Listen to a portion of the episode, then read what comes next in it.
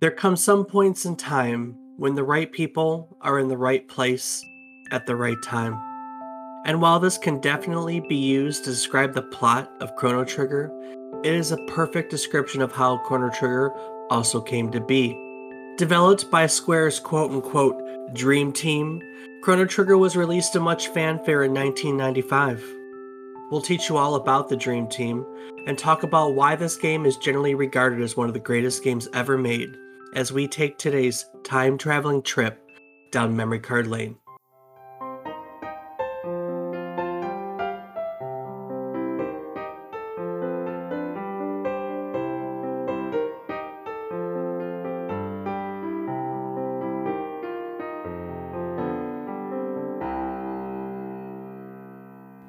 Good morning, good afternoon, and good evening. I hope these words find you well.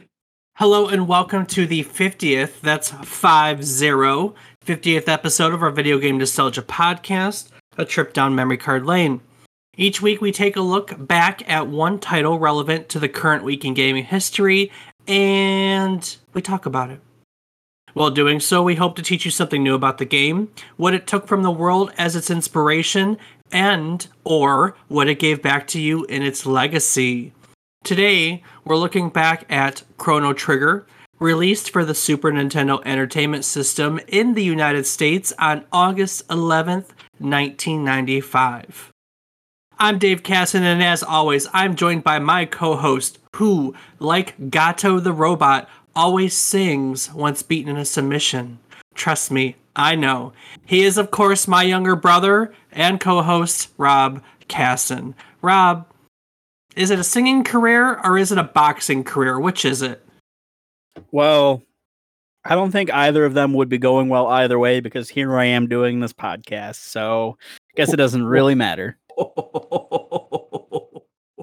Oh, coming through with the shade. That's good. That was man. I I deserve that. Absolutely deserve that.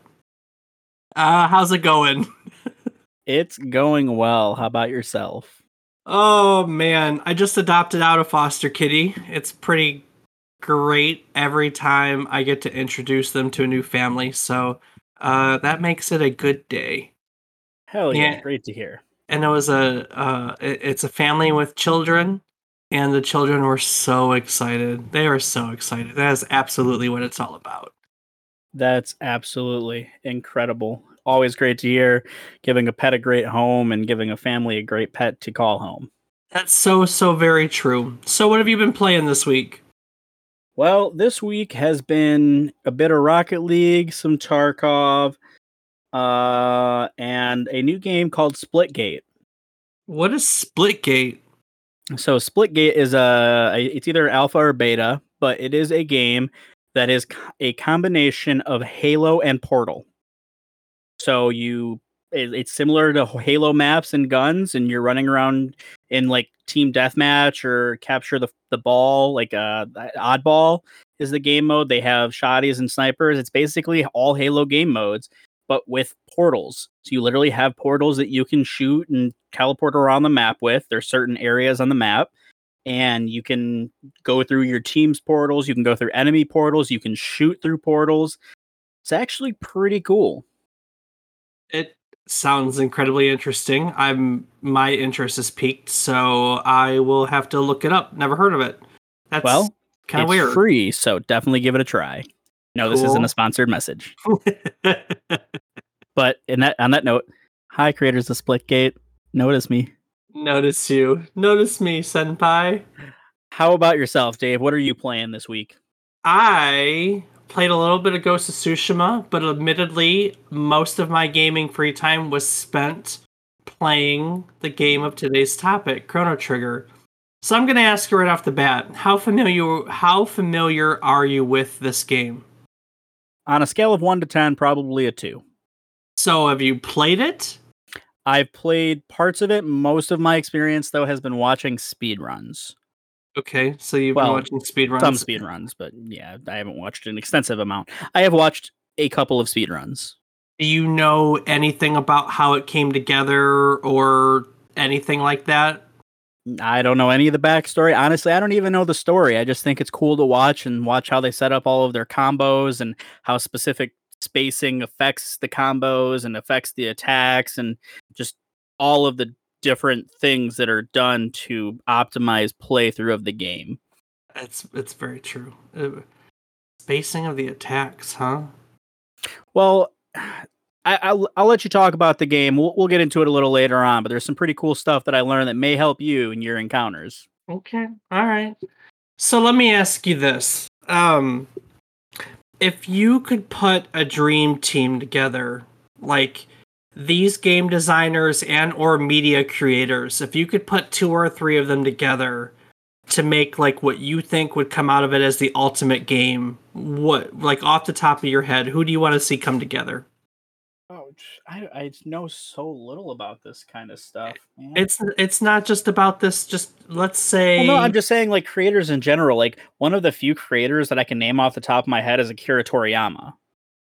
Okay, but that's ironic because I know he is a part of this game, but also happens to be the creator of one of my all-time favorite anime series, Dragon Ball. That is absolutely true. That is absolutely true. Well, you know, we the reason why I'm asking is because we, we have a little like we have this kind of sort of these days, you know, when when when big names get attached to it, you know, like everyone is excited for Elden Ring because it's your Dark Souls, you know, team with George R. R. Martin, for instance, you know. So you get the the difficulty and the broody art style from Dark Souls with arguably one of the the most famous fantasy writers in the world right now, you know? Well, eh, that that's fair. I think that if I really had to think about it, if I looked at the creators of some of my favorite gaming series growing up, and not necessarily just gaming, because obviously Akira Toriyama, but it would have to be Akira Toriyama, Shigeru Miyamoto, and okay. Takashi Tezuka. Okay. All right. That's a good so, dream team. All some that we have talked about on separate episodes because Super Mario and Legend of Zelda. Go check them out. It's fun to think about, and if you're listening, I you know I would encourage you to think about it. You know the, the so, sometimes the right people come together at the right place at the right time. You know there's some definite pedigree to to episodes, and that definitely applies here with Chrono Trigger. So Chrono Trigger was conceived by three designers that Square dubbed the Dream Team. They were, as you already mentioned, the first one we'll go with is Akira Toriyama, creator of the Dragon Ball series. And I don't know if you know this, but he's also one of the primary character designers on the Dragon Quest series. that I was not aware of. He's known he's known well for both. Of course, he's more famous for Dragon Ball, but he's been a character designer on just about every single Dragon Quest game ever created. Aside from that, the second part of this dream team was Yuji, Hor- Yuji Horii, which is the creator of the Dragon Quest series. So you have the drag you have the creator and the main character designer from Dragon Quest. And then they got together with Hironobu Sakaguchi, who's the creator of the Final Fantasy series. So essentially what you have is the Final Fantasy pedigree and the Dragon Quest pedigree coming together in one. People were excited people were super excited when when this came you know came to fruition when when it, it, I mean think about that even at the time that those were some of the most storied I mean those were your your those were your two biggest RPG series honestly um and you had them coming together I mean it was bound to create something awesome I'm not even going to pretend I'm not biased I I love this game and and I will tell you from playing it this week that I feel it's aged, and I'll talk about it more, but I feel it's aged very well, and my love for it has not weaned at all over the years. So, this dream team, right? They came together and they had traveled to the United States because they wanted to research computer graphics because they wanted to create something that no one had ever done before. And uh, this was a time in which Nintendo and Sony we're exploring the option of creating a, a, joint project which was known as the Super Famicom disk drive, or what eventually would be also called the SNES CD. Now, the concept of the SNES CD was going to, you know, going from cartridge to CD was was technologically they were opening up new things for them, you know, because PC had CD-ROM and essentially your storage space and and everything could be so much greater on you know on on a CD-ROM. You know, a, alongside with that, originally this game was going to be created for the Super Famicom uh, disc CD-ROM drive, and in turn, they were looking to create a game for it. You know, essentially that that just the likes of which had never been seen. Now all these projects are working together, you know, separately. The, the disk drive we can we can kind of throw out. Obviously, as we know, it didn't end up on the disk drive. The you know, I'd love to do an episode on it someday, and we will. But the SNES CD-ROM drive was eventually uh, canceled by Nintendo, and Sony took their part in it to create the PlayStation. That's the history of the PlayStation in a nutshell. In case you didn't know. Um, Did not. Yeah, it started out as an add-on for the Super Nintendo, and they took their technology from it and said, "Well, fine. If you don't want to work for us, we're gonna uh, we're gonna go do it ourselves." Probably smart. Turned out very well for them, did not? I would say so. just just a little bit. That's why I said it was probably a smart idea. so they they came together, traveled to the United States, had all these ideas they wanted to do, and just kind of the project stagnated for about a year. You know, they kept tossing all these ideas around. It was at this point that they received a phone call from Kazuhiko Aoki. He was a video game designer who had previously worked on Final Fantasy 3 and 4. And Aoki had reached out to you know, with an offer to work with the Dream Team because he want he wanted to help produce the game. These were all game designers, but they weren't producers. You know, these the designers are the ones that come up with the excuse me. The designers are the ones that come up with the idea, and the producers are the ones that make it happen. And they needed a make it happen type person, basically. And so the first person really that reached out to them was Aoki. And so the four of them met and spent, ironically enough, it said four days brainstorming ideas and from there the project was set. Square then brought in a team of about 50 or 60 additional developers, half of which who had worked on Final Fantasy VI, uh, which had just released or was being worked on, you know, which is excellent. In case you know, Final Fantasy VI is stellar. It's amazing to think that we had Final Fantasy VI, Chrono Trigger, and Legend of uh, the the Seiken Densetsu series, Legend of Mana. Basically, we had them all in a short period of time. Like it was a freaking golden age for these RPGs. But anyways, he brought in fifty or sixty developers. Um, you know, half of which came from Final Fantasy, half of which were newcomers. And it was at this point that Masato Kato was brought in. Kato was at this point designated the story planner. So Kato, Kato, I don't know. Might be Masato, Masato Kato. It's probably Kato. You know me and my name pronunciations. So Kato uh, was. It's Kato. Is it Kato? Eh, all right. So assume. he he was a video game artist, scenario writer, and director. Early on in his career, he worked for Tecmo on the Ninja Gaiden series, and, and we've covered Ninja Gaiden uh, early on. I don't remember the episode. He was an artist on the original Ninja Gaiden before moving on to movie director on Ninja Gaiden 2, and then he became the director of action sequences on Ninja Gaiden 3. Now, when we covered Ninja Gaiden, if you, if you don't know, um, and you haven't heard that episode, Ninja Gaiden was pretty much the first video game to have essentially what we consider cinematic cutscenes. They were exactly as it says. They were cutscenes that were made to look more like a movie than anything, and that was a first at its time concurrently, you know, they Square had kind of been wanting because this is this is a game made by Square before it was Square Enix. Um, this is a game made by Square, and they had wanted to license this game under the Seiken Densetsu franchise, and so they gave it the, the working title Maru Island. Now, as I had just said, uh, Seiken Densetsu is what we know as the Mana series.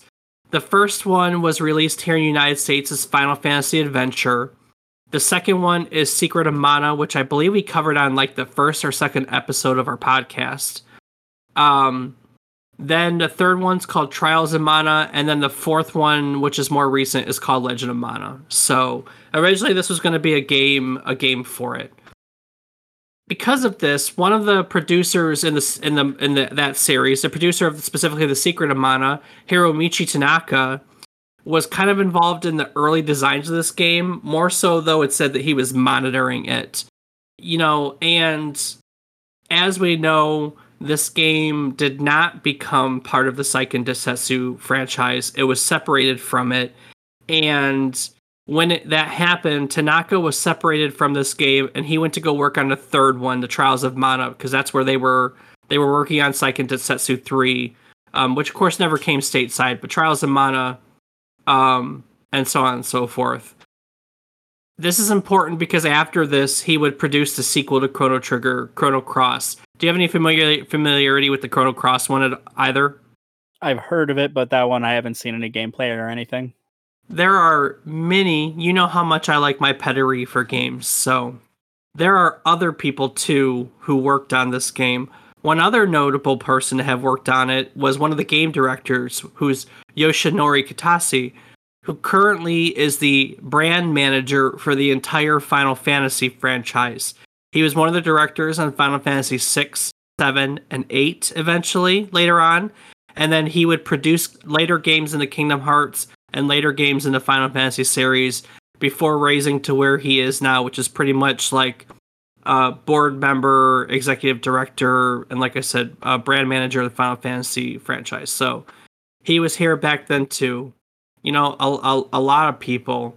Um, another one that worked on it is Tetsuya Takahashi as a graphic director. Takahashi would go on to create all of the Xeno series, Xenosaga, Xeno Xenogears and Xenoblade, which is the is the modern version of it. And then one other person, since we just kind of talked about it, is Tetsuya Nomura, who has pretty much led development on the Kingdom Hearts series since the very first one. So like I said, there was there was a lot of a lot of a lot of people. This, this the people that have already had an impact on the industry, along with people that will have will, will go on. You know, since we're talking about time travel, Chrono Trigger is all about time travel. Uh, there, along with a lot of people that will have a very significant impact in the industry, they all came together in this one place. I mean, this is this is just a lot of really spectacular, you know, video game experience, credibility, um, so on and so forth that came in this in here. One other little fun fact I want to point out the second Seiken Densetsu, which Secret of Mana stateside, was actually codenamed Chrono Trigger in its development. And at some point, it obviously lost the name. And as all the ideas and licensing for Seiken Densetsu and and Chrono Trigger, as everything was sorted out, obviously Secret of Mana lost the name and it was appropriated to uh, Chrono Trigger, along with some of the features too um, some of the battle features, some of the, the the design things throughout the game, they incorporated from basically they took things that they didn't use in Final Fantasy VI and Secret of Mana and they incorporated them into this game. So it's just a whole bunch of fun stuff coming together. Rob, do you know about the soundtrack at all? Have you heard any of the music to to Chrono Trigger? No, everything that I was watching was all uh, taped over, and I don't remember it from when I've played it because I only played it very briefly. So it, it, didn't have one that I could remember from that long ago with that short amount of time. But it's not to say that it's not good. No, you should. I'm sure it is. Yeah, you should listen to the OST for Chrono Trigger. It, it's an excellent soundtrack. So, so it was scored primarily by Yasunori Mitsuda. Um, a couple of his other credits, he scored he scored some of the music for the original Mario Party, which we've covered in a previous episode. Uh, he's covered uh, composing for most of the Xeno series that we just talked about. Um, the like I said, Xenogear, Xenosaga, Xenoblades, Xenoblade Chronicles. I should be more specific. Um, and he's also done a, a pretty no, well-known Japanese series called the Inazuma series. Um, and then he's got a bunch of tracks on Smash Brothers because uh, there are characters from his games that have made it into Smash Brothers, and the music has come has music has come with them. So, hmm. um, at one point, uh, Mitsuda came down sick. He had stomach ulcers and he had to take a break, and they were up against the deadline. Um, it's said that at one point a disk drive was lost that had about 40 tracks that he composed on it. And essentially, they were, I don't know, 10 tracks short of what they needed or something like that. So it was at that point that famed Final Fantasy composer Nobu Uematsu stepped in and kind of wrapped up the end of the soundtrack. So there's a little bit by Uematsu, there's a lot of bit by Mitsuda. Both are really excellent composers that have gone on to, to do a whole lot within the video game composing industry. I mean, you know, Uematsu's Final Fantasy music is all over the place. Definitely seems like it. Yeah, a lot of people came together for this one. This was this was like the superstar. I mean, I, I man, I wish I could tell. I, I, I I'm trying to think of modern equivalent, like how everyone got excited when, God, Death Stranding guy. Who who's the um, who's the Death Stranding guy now? Kojima. When Kojima came together and Kojima said he was going to create a game with Guillermo del Toro, which was PT, and um and the guy who's in Death Stranding. I can't remember the actor's name now. I mean, that was like that was like your your weirdest video game guy and your weirdest moving di- movie director came come together. You know what I mean? And people were excited for that. People were super excited for that. And I, I'm thinking of modern equivalents. Like that's one of the first ones, earliest ones that I can really come up with uh, you know that's kind of that's kind of in the same vein where you just have two powerhouses coming together in the same idea that people are excited for so. But anyway chrono trigger was a lot of give and take. It was a whole lot of give and take. Um the creator of dragon quest yuji horii was a really big fan of time travel fiction like the time tunnel series and so he he sat down with your guy, your favorite guy, Toriyama, who was the creator of Dragon Ball, and they created a general story outline. And then Sakaguchi kind of went through it and was said to have added minor elements here. He he kind of filled in some of the the blanks. And then all these elements were taken and compiled and edited by Kato Kato, who who's known pretty much gets credit for writing the game's story. So that's the, I mean that's has been his most notable thing. There have been some changes along the way. These aren't really spoilers because they're things that didn't really come to fruition. Like, for instance, Kato and Horii re- su- suggested that Chrono would die at the end of the game, Chrono being the main character. But Square deemed this too depressing, and the idea was scrapped. One other really fascinating thing to come out of development is that one of the things that Chrono Trigger is noted for is its multiple endings. It's one of the earliest games that had multiple endings. It's it's probably the game that innovated the concept. There's 12 or 15, I think eventually 15 endings to the game. And this concept of multiple endings came about because they just couldn't figure out how to properly branch out all these different story paths, which really amuses me because it's it's pretty much like one of the things Chrono Trigger is known for and it's really just there as a mechanic because when they wrote this convoluted story of time travel, they really didn't know what to do with all these forks in the road. Basically, they're like, well, we'll just let the player go there and hit a dead end. We'll just let the player go there and hit a dead end. You know what I mean? Yeah, absolutely. and then, of course, one of the other features that came about from this game was the concept of New Game Plus. Now, New Game Plus as a phrase was first coined here. This is the first game that ever got the actual title of New Game Plus, but it really wasn't the first game that ever did it. Now, for those of you who really don't know, in case you don't know, New Game Plus is a concept in games like this where when you beat the game, because as you go through the game, you get better equipment, you get better stats, you basically become stronger and New Game Plus is where you can replay the game after you've beat it with all set equipment and statistics that you gained in your first playthrough. So basically, it's a way to start your your start the game over. That's kind of godlike. Um, at least at the time, it was godlike because it didn't change anything. Nowadays, there are new game pluses that increase the difficulty as you go through secondary playthroughs. Yeah, they do. Oh yeah, like like uh Devil May Cry for instance or Dark Souls. Does Dark Souls Yeah. have it?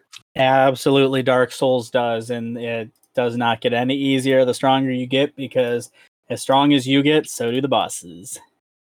Yeah, so back then though, it was basically where you could start the game over. All God like to play it again, and they did that so people could basically go through and enjoy the storyline and play all the branching parts, you know, more, more casually if they chose to do so. And like I said, it's not the first game that had this concept. The first Megami Tensei did it. Legend of Zelda has its second playthrough. Ghosts 'n Goblins, if you've never played it, spoiler alert, when you get to the end the first time, you go all the way back to the beginning and you have to do it again. It's literally wrote into the game. Um, so there are other games that have done this concept of having to replay the game, but Chrono Trigger was the first one that called it New Game Plus, and that's kind of been what it's been called since, honestly. I mean, I guess there's a few other titles for it, like Nuclear or, or stuff like that, but New Game Plus is is definitely definitely what's used. So so yeah, so they started development on this game in 1993 and here it came out in 95, so it was a couple years and basically they just had they had all the star power behind it, man. They had the some of the best RPG storytellers. They had an awesome character designer, they had good story writers. I mean, they just all they just they had everything. It came together and they made they made they made an excellent game they made an absolutely excellent game. So, let's talk about the game itself, shall we? That we shall. Let's go. Chrono Trigger is a role playing game. It's got a very unique battle system. For one, the battles aren't random. Your enemies are on the screen and the battles start when you approach them. That was that was kind of different. This is this is one other game we looked at that was like that was Earthbound. This is in the same period of time, so that was a an RPG innovation that you know games were doing, starting to do here, but it was something kind of newer. And when you started a battle, it had this really it ha- it has this really cool tech system where you have these special like attacks, but you could double them up and triple them up. There were what were called dual techs and triple techs. So depending on who is in your party, you could do different techs. Like one character's magic is fire, and another character's magic is wind. So the one could do a tech where they would throw a fireball, and the other person would would create like a tornado to spin it to all the enemies. Um, and you just you had all these different techs, which where you could where you could move it like that, which was super cool. And that is um, kind of what I was talking about earlier. So with that, depending on the arrangement of the characters, you could actually like instead of engaging at a certain battle at like the bottom of the screen, you wanted to be at the top because it would spread your character out and force the enemies in closer so that you could perform those different attacks. Or like with one of the bosses, you specifically wanted him to like come close to one of your characters so he couldn't counter attack. So there's just different things you kind of pick up and are able to like manipulate the game and use to your advantage to make those combos or those techs work. That's really fascinating. I'm gonna have to go back and look at a speed run because I'm I didn't finish the game and I'm really fascinated by the concept that I have some control over enemy placement in these battles to control like that. That's really fascinating. I've never I, you don't put much thought into it. You walk up the enemy, they put you where you are, and you call it a day. But if you have some control over it, that'd be really really cool. Um, yeah, it's it's it's it's a lot of it stems from the fact that you can actually see the enemies on screen before you're uh, forced to engage them. It's not like say Pokemon where you're in the grass and oh all of a sudden ah I get attacked random ah scary I'm in the cave ah random attack scary. You see for the most part obviously there are random encounters, but you see a lot of the enemies and can tell like where you're going to be in relation to them when you begin the battle. That's really cool. That's very very cool. So yeah, so it's an RPG with a pretty innovative battle system. You know, we uh, you know, I'll, I'll talk a little bit about the other stuff because I want to get into the plot. As we talked about, it has a really awesome soundtrack. Really awesome soundtrack. Um, graphically it's great it's a beautiful beautiful game with 16-bit graphics you know they they had some really talented pick artists uh, on this game and it's All right, so I got to play it recently, and I got to play a port. You know, so I, I get to look at it from the perspective too of of how it's been ported and everything, and it's an art style that just it's timeless. I guess is a good point. Like it doesn't it does not it doesn't look dated for the most part. There's a few parts of the game. There's a weird racing sequence that looks kind of bizarre because it was like they did this mode 7 SNES type side scrolling thing and that's out but the the game itself, the character art, the backgrounds, the enemies, it is all such it's all very intricate, very beautifully drawn. Um it's great. So uh, so I'm going to go in the plot a little bit. I'm only going to talk about a few hours of the game. So I, you know, this is a 25 to 40 hour game, depending on how much completion you go into. So I'm not really going to give much. I'm just going to talk about the beginning because I, I, one of the things I like about it is is the beginning. In the beginning, there's a millennial fair in your, you know, and you go to the millennial fair and you run into, you run into, you bump into a girl, and you get to go around the fair with her and then you guys you go and you visit your best friend who's some sort of scientist who's creating like a basically a, a portal machine where you can zap yourself from one platform to the other but what happens is the mystery girl that you the mystery girl that you bump into she has a pendant on that triggers something on the machine and opens up a basically a, a time traveling portal that she gets sucked into and you decide that you want to go and rescue her out of. And you get dropped back in the Middle Ages. And basically, when you catch up with her, you find out that she is a princess. And what had happened originally back in this back time was that the queen was kidnapped and then rescued but because they think the princess is the queen because they're spitting images of another, no one actually goes out to rescue the queen, and that changes history. And what it changes is the queen never ends up coming back, and so the princess disappears right in front of you, and everything just kind of unfolds from there. Are you following me so far? That I am. Okay.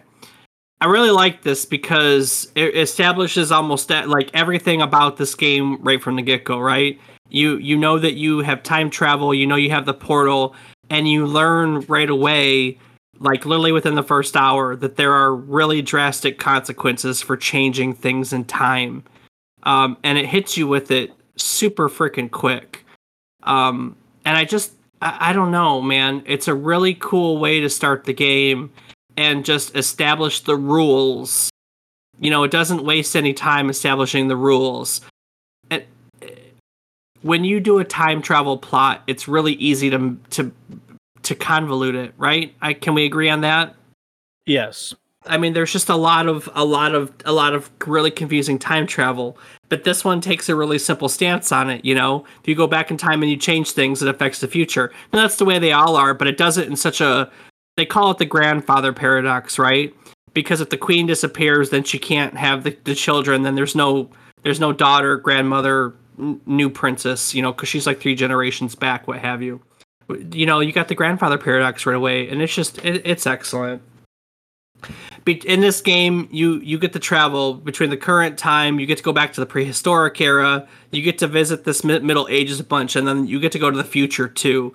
And between them, you just kind of get to go back and forth, like changing things. And the future is a post-apocalyptic, like the world is destroyed type thing. So you spend a lot of time trying to figure out the what and the why, and then eventually how can we prevent it, you know, because you have the luxury of going back and forth. And it's just a it's just a really excellent in my opinion, it's a really excellent story that gets going right from the get go. I will admit some of the dialogue is a little I don't know, simplistic maybe, but I don't know. In general, I can overlook that because I think it's a it's just an excellent, excellent game. Um, excellent, excellent game. Anything in the game that you may have seen in the speed running that I may have missed there? Mm, not really that I can think of, but I as definitely not as much knowledge of this game as you, so I'm sure there could have been things that even I wasn't paying attention to because I was paying attention to something else and maybe we both missed. Who knows? Guess that's why you got to play for yourself and find out. Very, very true. This game has been ported a bunch. It's really easy for you to go and play it today if you're curious. Um, it was first ported back in 1999 when Chrono Cross, its sequel, was um, was released.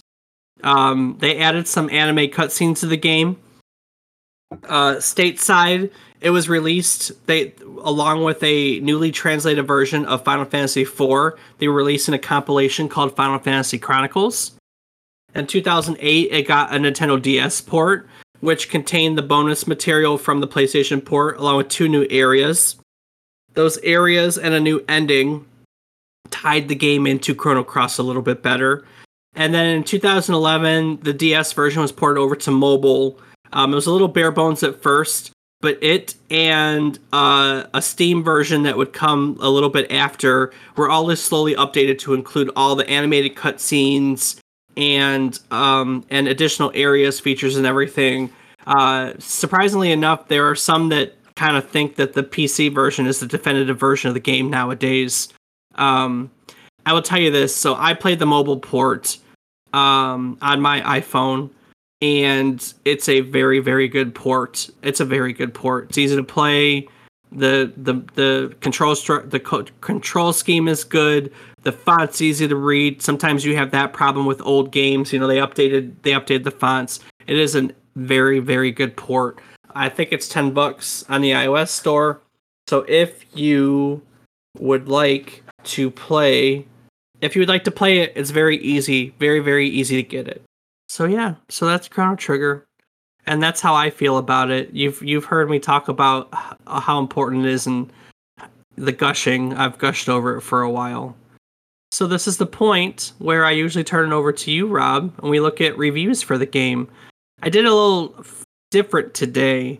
I pulled some critic reviews because I wanted you to have a perspective, maybe not for me, uh, critics love this game. It's on every like best game ever list. Even at the time, it got nine out of tens type deal. Um, but I pulled a bunch of user reviews from people who don't agree with me because I thought it'd be fun to get a different perspective. So we have some different stuff for you today. But we're going to start with the critic review. So why don't you pull this first one from Game Informer here?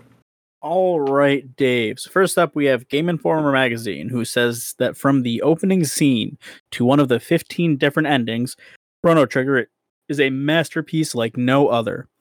Squaresoft didn't let anything get by them on this one. It seems to be the conglomeration of all the programming and interface techniques learned from their previous series. For instance, the graphics, which do not change as you go to a battle interface, are definitely Secret of Mana, but all the interfaces, storyline, and battle sequences are clearly Final Fantasy. However, the thing that Chrono Trigger has that no other Squaresoft adventure has had is multiple endings. The way in which these different endings are generated is determined by the time frame where you destroy Lavos.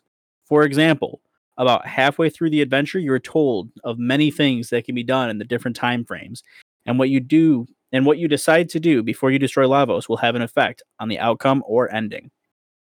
Of course, the quickest way to see one of the endings is to go fight Lavos without doing any of the other mini quests. While you won't be able to beat him, it's cool to see one of those endings.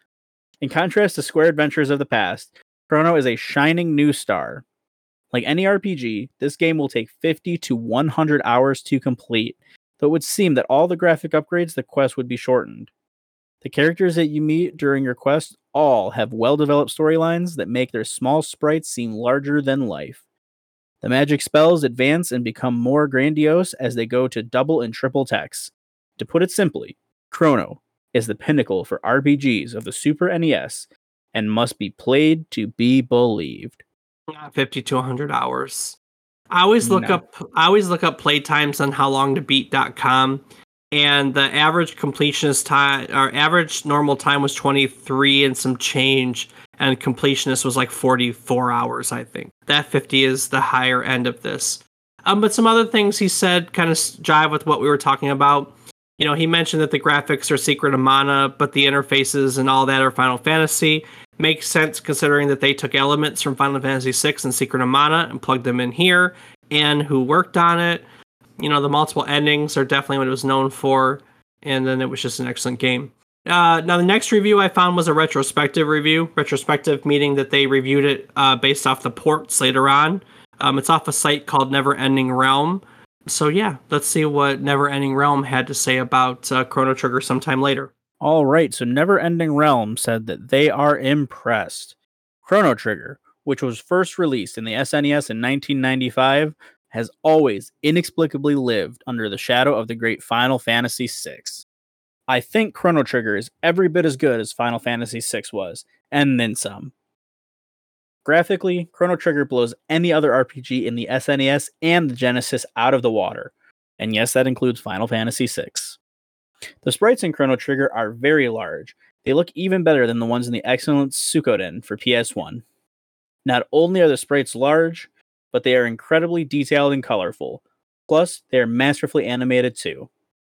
In short, in what the sprites are concerned, the game eclipses anything in its era, which is not surprising as this was Square's last great effort in the SNES. Chrono Trigger's story is perhaps its weakest point, yet it's still very, very good. Unlike Final Fantasy VI, which was very linear, therefore the writers had it easier when creating a more, let's say, engaging plot, Chrono Trigger is very open ended. There are 12 endings, depending on what you do, and where, and when you fight Lavos, the game will reveal a different ending. The story is about a group of teenagers They get sucked into a time vortex in which, after some time traveling back and forth, discover that in 1999 AD, Lavos destroys the world. So the cast sets on a quest to prevent Lavos from ever being created. That is the setup for this tale, which is immense, even if it only lasts about 20 hours. The plot twists, while not many, are very good. Chrono Trigger is a magnificent game, a game even today will amaze players with its gameplay innovations, freedom, and open ended storytelling. A true gem that didn't seem to lose any of its charm with age. I always forget that this is one of last one of the last games for Square um, on the SNES. Because you had this, you had six, and then of course Final Fantasy VII was a PlayStation title. So got a word to think about. Well, like I had teased already, I pulled some user reviews for this game, and I thought it'd be fun today since I knew you were going to hear nothing but raving from me and critics to pull some people who did not agree with us. What we have here are a bunch of people who have a different perspective on this game. So why don't you why don't you grace our dear listeners, Rob, with an alternate uh, alternate uh, viewpoint on this. All right. So we have user KBMB on Moby Games who says, Ah, what can I say? I enjoy RPGs, and while I've always been a PC guy, there's always been a spot in my heart for them good old console RPGs. Chrono Trigger was a game that had been thoroughly recommended to me via friends and relatives, and I'd seen such praise about it here on Moby Games and on various message boards. I thought it was finally time that I tried it out for myself. Right from the very beginning, this game glowed with that SNES classic RPG feel that I'd gotten so many times from so many games, and for most of them, I have Squaresoft to thank. Nostalgia instantly hit me as I saw the ticking of that thing in those grandfather clocks.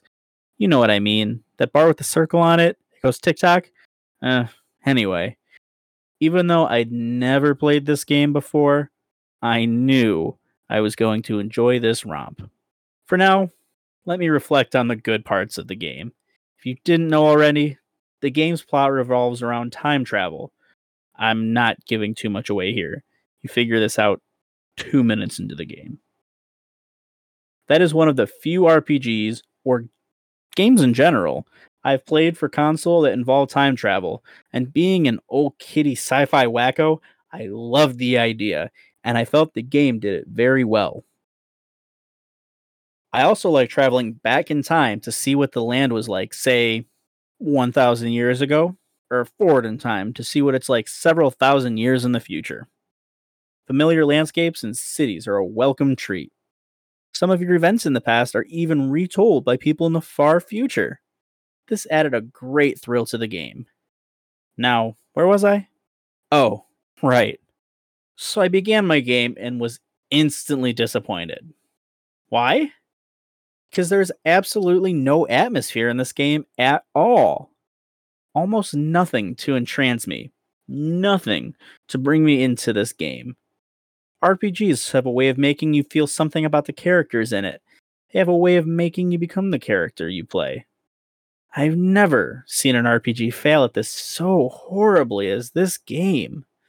Now, don't get me wrong, the game was fun, but it completely lacked the atmosphere RPGs tend to have. Every NPC you talk to spits forth the most boring and unrealistic series of dialogue I've ever read.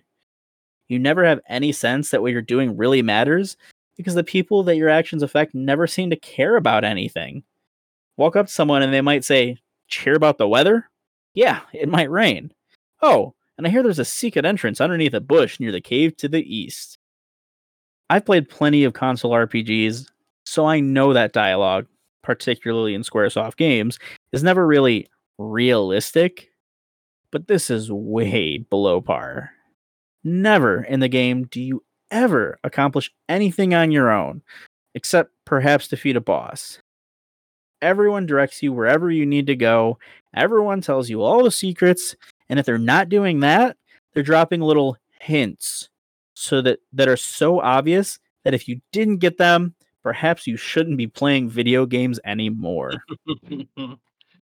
oh, okay. This guy. I know. Continuing on, even worse than the NPCs in the game are the ones you get in your party, which include two annoying girls, a frog, and a robot. None of which I gave a damn about. One girl is some sort of scientist, the other is some psycho hyperactive princess whom I got rid of as soon as I got more than three party members. As per the norm, you can only have three fighting at a time. And the other is some sort of robot that has feelings?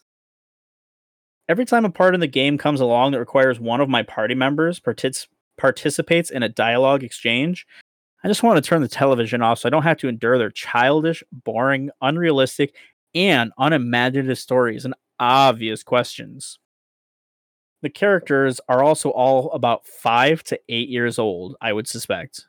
That, or they all escape from the short bus. It's a personal pet peeve of mine in games where the hero is some eight year old kid with a sword. And by the way, why do you start with a sword?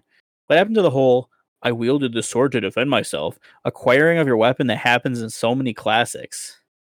Link grabbed a sword to fight those ball spitting things. That secret of Mana kid pulled one out of the thing to defend himself. In Final Fantasy II, you were a knight fighting for justice or something. In this dumb game, you're just an eight year old kid who happens to have a sword with him and gets himself into a whole lot of trouble. I wonder what his mother thinks of him wielding that thing around.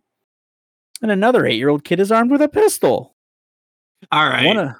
What? But all right. This guy, this guy, this guy. he oh. really dislikes this game. Yeah, he really dislikes this game. He goes on for a little bit longer, but I think we kind of get the point he really dislikes this game. so look, I, I that's a longer review than I think I've ever had you read on this, but I really wanted to make a point. There are some people that really don't like this game. That really don't like this game. Um, I did pull a few other reviews. Take this next one; it's much much shorter. All right. Next up, we have from Metacritic user Super Sour Sauce who says you can take both a frog and robot, designed by Akira Toriyama, through a prehistoric land. Best game ever. Because I just love when my cave girl Ayla from the year 65 million BC emerges into the year 2300 AD and doesn't even mention the mechs and robots walking around. Or how Marley is only important during the first one hour of gameplay before her character becomes void of all meaning. And how about those sudden spikes in difficulty? One moment it's smooth sailing, and the next you're facing a boss who deals 180 HP of damage. Every round. But hey, I'm a big kid. I can handle it, babe. I just simply choose not to and play a more balanced and better designed game. Yeah, um, it does have a sudden, it does have a, a difficulty spike. I agree with that. It definitely does. So, uh, you know, I I think I'm gonna leave it with those two. I think I'm gonna leave it with those two. Um, Okay. because it kind of gets the point across, right? I agree. Universally, though, this game is pretty well loved. It has sold so many copies. Uh, it's on every list of, I don't know, best of this and best of that. I don't, I don't know. It's on everything. It's been on the greatest hits line. You know, it it it's its SNES and PS1 titles shipped over 2 million copies. It was on like every single bestseller list ever in the years it came out. The only thing that beat it in 95, specifically in Japan, what beat it was a Dragon Quest title and Donkey Kong Country 2. Wow. I know, right? Donkey Kong Country 2 was uh was was was pretty much there. It's been talked about in the same vein as Secret of Mana, been talked about with Final Fantasy. It's been even but put in the vein same vein as the SNES uh, Legend of Zelda title Link to the Past. So it's got really great company.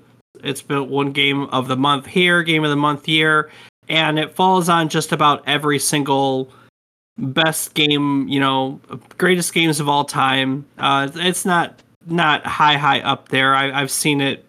Actually, I've seen it top ten in most of them, so I guess it is high high up there. Um, it's definitely one of the best Super Nintendo games.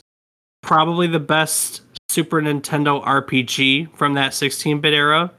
So yeah, I mean it's it's hard not to heap praise on this game.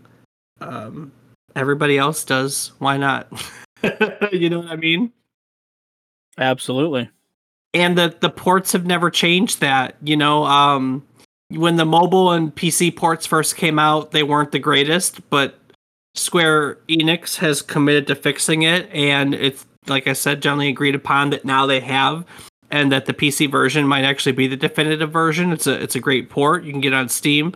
Like i said i played it on ios. It's great. So there's a lot of ways to try it and the ratings for it have never subsided with the ports if you look at you know reviews in the modern age the ports have all been it always gets 9 out of 10s pretty much everywhere almost a 9 out of 10 that's never changed through the years so people who don't like it be damned in general the world really loves chrono trigger and and that's that's that you know so That it is.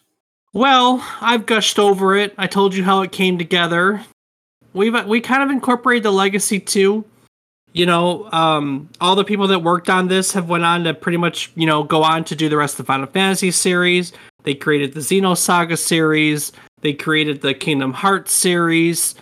This was just a pedigree of people whose legacy has just reverberated through the entire industry.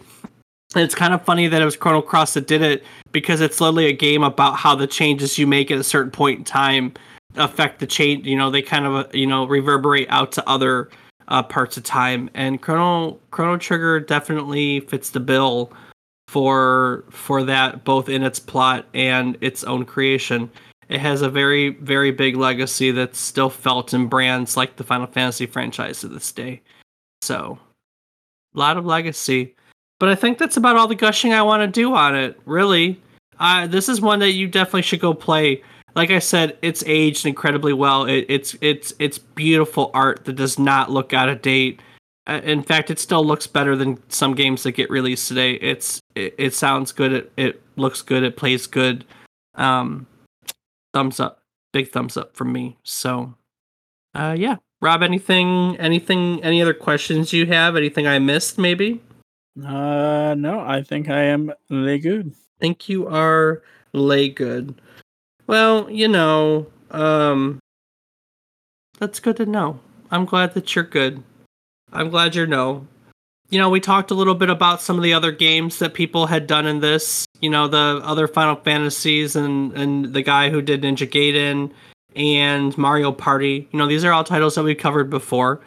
So if you'd like to listen to our episodes that we covered on these topics and learn some more about the people that are associated with these games, you can find our old episodes anywhere you listen to your podcast, or at our website, which is www.memorycardlane.com.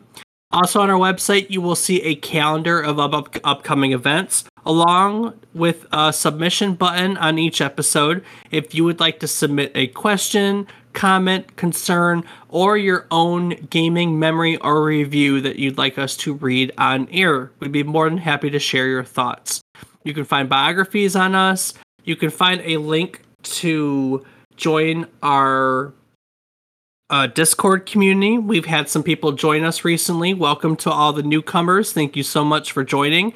And you can also find a link to support us on Patreon. For only $2 a month, you can support this podcast. All the money goes right back into this podcast. I promise you, I'm not spending it down at the local ice cream shop. You can do that either on the support link on our website or at patreon.com slash trip down memory card lane. And lastly, you can find links to our social media. I am on Twitch and Facebook. We have a, a Facebook for this podcast, but I'm on Twitch as David is wrong. That's David underscore is underscore wrong, where I post Rocket League and um, wish video games happy birthday and post new episodes of this podcast. Rob, you hopping on social media these days? I can be found streaming on twitch.tv forward slash F A T B O I R I P Z. Awesome. Awesome. Well, this is about the time where we wrap up the episode. Um, as you may know, you know, each week we try to teach you something new about the game, what it took from the world and its inspiration, and or what it gave back to it as its legacy. As we do so, we like to go round table and talk about the things that we learned. So, Rob, your biggest takeaway for this week? I would have to say that this was a first game with New Game Plus. That's uh, something I'm I have found very awesome about Devil May Cry and Dark Souls, specifically as you had mentioned earlier, and to know that this is kind of where that started from, albeit in a different manner, uh, is pretty damn cool. I think to be fair, it's the first game that does it in the way that you're you're familiar with. I mean, yeah, you know the the Legend of Zelda had its second playthrough, but it kind of rearranged the dungeons, and Ghosts 'n Goblins did it as part of the game, and technically Super Mario kind of did it. You know, you got to the end, you could go back to the beginning and play again. They all kind of did it. Megami Tensei is probably closest to this, and and and probably beat it. But I, in a lot of ways, this is probably the first game that is exactly the way you know of a new game plus. So, right, fair enough. Um, what about so yourself? That, that's a good one. I was really unaware of how much this game kind of commingled with this Seiken Densetsu series. You know, I'm a Secret of Mana fan. I've gushed over that game on a previous episode, and um, I didn't know how tied up these two games were. I didn't know that this was possibly going to be a Mana series game. I didn't know that. I didn't even know that you know the code name came from back then. Um, I, I just hadn't realized how I, I, hadn't realized how how tied together this is, or that it borrowed elements from Secret of Mana or um, um, Secret of Mana or uh, Final Fantasy VI. So, um, yeah. So that was all new for me. That was a lot of fun you know, and to a certain extent, I really had forgot how much pedigree was in this game. Like I remembered all these people came together, but there's a lot more people that were involved in this game that I had zero clue about. You know what I mean? Oh, absolutely. It's pretty incredible. So that's that's gonna do it for that's gonna do it. I gushed about Chrono Trigger. I'm still a big fan. Please go play it. Really, you're missing out if you've never played it. It's an it's a very excellent game. If you have any love for RPGs, it's worth your time. So, um, for sure. Uh, and that'll about do it for me. Rob, what do you want to add before I take it out of here? Uh, as always, just want to take a moment to say thank you to everyone for listening. We love doing it and hope that you love listening. Let us know your thoughts and hope to hear from you soon. Well, on that note, I'm going to take it out of here. So, next week, we're heading to space and learning all about the adventures of one of the greatest bounty hunters of all time. Released in August of 1986, Metroid literally, literally created the genre that it exists in. And it's one that still carries its name to this day. That, of course, is the Metroidvania genre. You all know it, you love it. But this game is a pioneer in so many, many other ways. And we're going to look at all of it. We're going to look at the game, we're going to look at the genre, we're going to have a whole lot of fun. Basically, next week, we're going to take a space pirate hunting trip down memory card lane to the Doo doo bop bop doo bop boo da da da da bop bop boo da ba. Nice.